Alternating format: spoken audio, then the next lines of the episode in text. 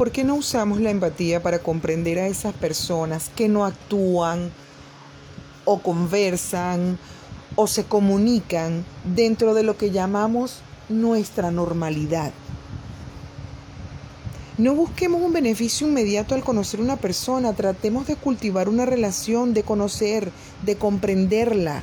No la etiquetemos de rara, problemática, imprudente. Tal vez solo es diferente. Tal vez solo está dentro del espectro autista.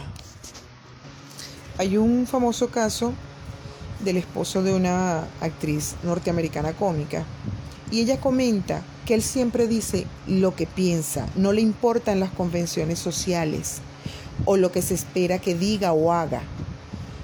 Ellos, en medio de la pandemia, hicieron la prueba de empatía o para diagnosticar el autismo y salió diagnosticado con autismo. Ellos hacen énfasis en lo importante de haber hecho la prueba, porque él ahora no se siente malo, equivocado.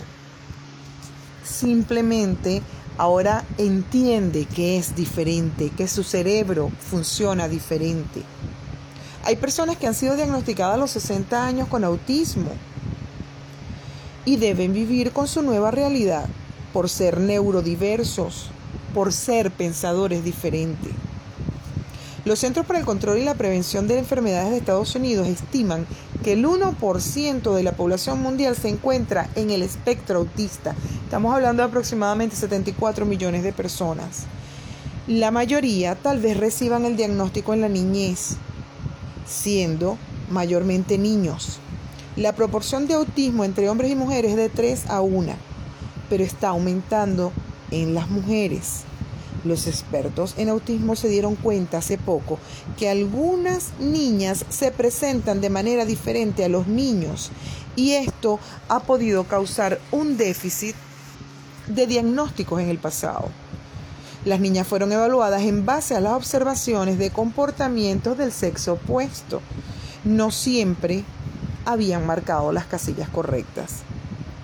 Como sugiere la palabra espectro, el autismo cubre una variedad de condiciones. La Organización Mundial de la Salud las define como condiciones caracterizadas por cierto grado de dificultad con la interacción social y la comunicación, ausencia de habilidades sociales, escaso o cero desarrollo de la inteligencia emocional.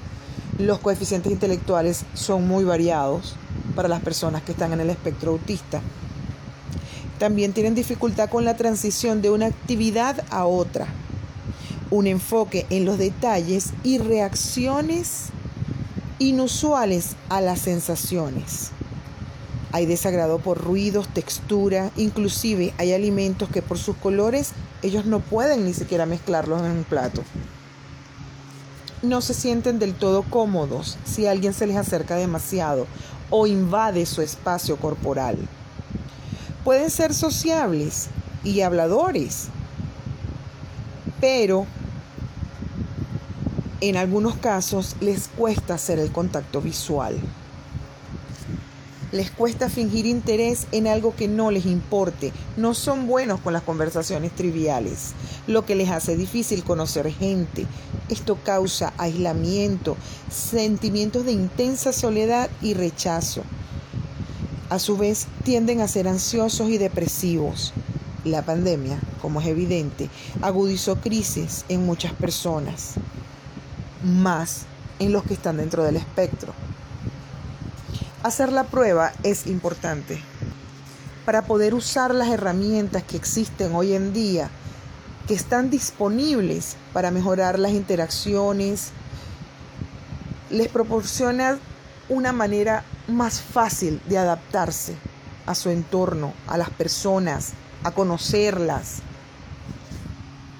mejorando muchísimo su calidad de vida y terminando por aceptar esa nueva realidad y aprender a vivir amándote y aceptándote como son los que están dentro del espectro autista y los que están dentro del entorno de estas personas. Pueden entenderlos, comprenderlos y disfrutar de esa manera tan peculiar de ser, franca, honesta, sincera, directa, y como muchos tienden a etiquetarlos, imprudentes, pero que son muy buenas personas.